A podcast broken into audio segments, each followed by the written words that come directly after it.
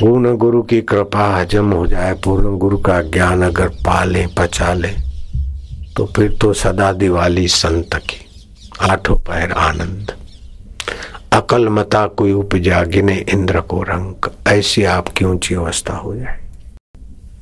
मूर्ति पूजा, तीर्थ स्नान, ये पुण्य लाभ तो ठीक है, लेकिन जब तक सत्संग नहीं मिलता, सदगुरु नहीं मिलते मूर्ति पूजा और तीर्थ स्नान और दान पान का फल, सभी का फल यह है कि हमको सत्संग में जाने की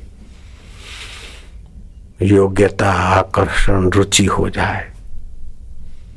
बिनु पुण्य, पुंज मिले नहीं संता। पुण्य ज़ोर मारेंगे तब संतों का संग मिलता है। द्रवे जब रघुनाथ, तब देवे साधु संगति। जब भगवान द्रवीभूत होते, तब साधु का संग मिलता है। साधु नाम दर्शनम पातक नाशनम संत के दर्शन से पातकों का नाश होता है। बड़े से बड़ा पातक है, शरीर में हूँ और संसारी चीज़ें पाकर सुखी हूँ। ये बड़े में बड़ा पातक है। और बड़े में बड़ा पुण्य है कि मैं सतचित आनंद अविनाशी आत्मा हूँ। और जगत का व्यवहार कर्तव्य निभाकर प्रारब्ध पूर्ण करने को आया ये शरीर मेरा साधन है। मोटर में बैठने से आप मोटर नहीं हो जाते। ऑटो में बैठने से आप ऑटो नहीं हो जाते। घर में बैठने से आप घर नहीं हो जाते। ऐसे शरीर में आने से आप शरीर नहीं है। शरीर तो छोड़कर आप फिर चैतन्य निर्लेप है। आप निराकार है। मरते समय किसी को जाते देखा क्या? आकार हो तो दिखे। ऐसे निराकार नारायण के अमृत पुत्र हो तुम। साकार शरीर की आसक्ति, ममता और उसके नाम की ममता आपको छोटा बना देती। तुलसीदास जी कहते हैं, ममता करनी हो तो तुलसी, ममता राम से। समता सब संसार। संसार में जिससे व्यवहार करो, समता से। तुलसी, ममता राम से, समता सब व्यवहार संसार। राग न द्वेष न दोष दुख, दास गए भव पार। भव सागर के पार चले जाएँगे। कुछ लोग सत्संग के द्वारा भव सागर के किनारे तो आते हैं, लेकिन कुप्रचार के द्वारा अथवा और किसी साधन के द्वारा, कच्चे कानों के द्वारा श्रद्धा टूटने पर फिर भव सागर में जा गिरते हैं। इसीलिए गुजराती में भक्तों ने भजन गाया है मारी नावड़ी दरिया मा डोले गुरु जी ભવ સાગર થી તાર જોરે એમાં મમતાના મગર છે મોટા નથી પડતા એ મુજથી વિખૂટા મને પકડ્યો છે જબરા જોરે ગુરુજી ભવ सागर थी तार मेरी नावड़ी दरिया में डोलायमान हो रही इसमें ममता, अहंता के मगर है। ऊपर आध और नीचे धरती है। भक्तों के फाफा से कुछ हमारी नाव किनारे लगती नहीं। हे गुरु जी इस नैया को तुम ही थामे रखना।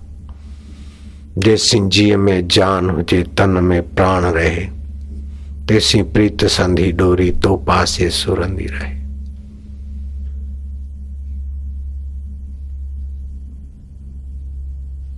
तो एक तो होता है भगवत ध्यान करना। आरंभ में भगवान ध्यान करो। भगवत जप करो अर्थ सहित। बाद में बीच बीच में थोड़े शांत होते जाओ। कर्तृत्व का फल यही है कि नैष्कर्म्य सिद्धि आ जाए। जिससे किया जाता है वो अचल तत्व है। करना चल प्रकृति में होता है। पर ब्रह्म परमात्मा अचल है, आकाश स्थिर है।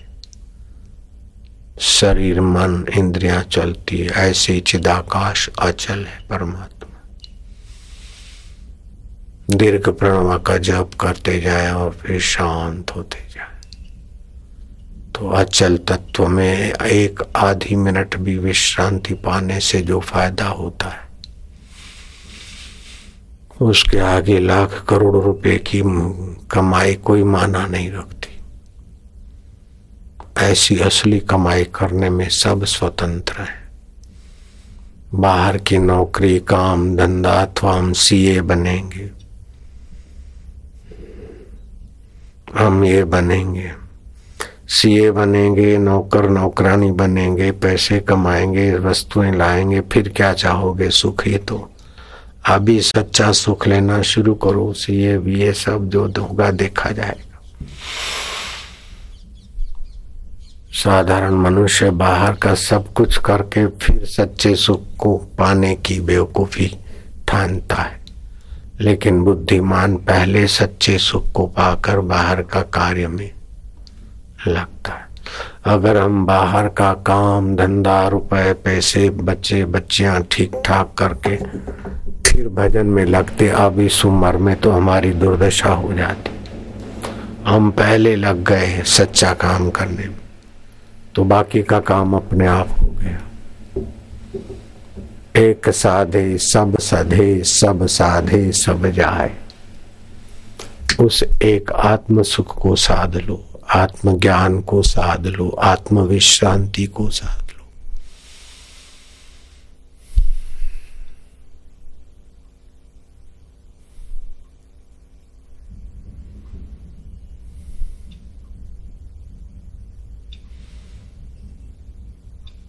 एकांत में तपस्या करने से लाभ तो होता है, लेकिन एकांगी लाभ होता है, अपने परिश्रम का फल ही मिलता है। लेकिन सत्संग में कुछ ना करो परिश्रम, बैठने से ही उससे कई गुना ज़्यादा लाभ होने लगता है। संसारी मेहनत मजूरी करने से तो नश्वर पैसे और नश्वर भोग मिलते हैं। भजन करने से शाश्वत पुण्य और शाश्वत के द्वार पहुँचते हैं। लेकिन वो भी अपने बल से किया जाता है। हाँ दूसरा, सत्संग में गए तो मानो करोड़पति के गोद चले गए। सत्संग आदमी को सहज, सुलभ, उन्नत कर देता है।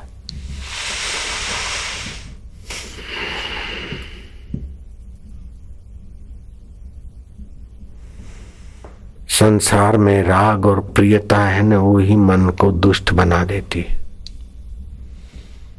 और जहाँ भी राग और प्रियता होगी, वो तुम्हें दुख देगा रुलाएगा। जिसके प्रति भी राग करोगे, वो छूटेगा, नाराज़ हो जाएगा बीच जाएगा, चल जाएगा। इसीलिए राग और प्रियता से बचो। वैराग्य, राग, रसिको, भव, भक्ति, निष्ठ। वैराग्य में राग रखो। भगवत रस में प्रीति रखो। इससे आपको सच्चा सुख और मन की चंचलता मिटाने में सफलता हो जितनी जितनी व्यर्थ की इच्छाएँ व्यर्थ के कर्म से बचोगे, उतना ही सार्थक इच्छा सहज में पूरी होने लगेगी। सार्थक कर्म सहज में पूरे होने लगे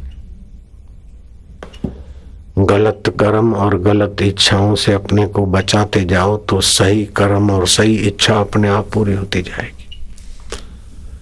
और सही कर्म और सही इच्छा में भी आसक्ति नहीं करो तो आपके जीवन में बुद्धि योग आने लगेगा।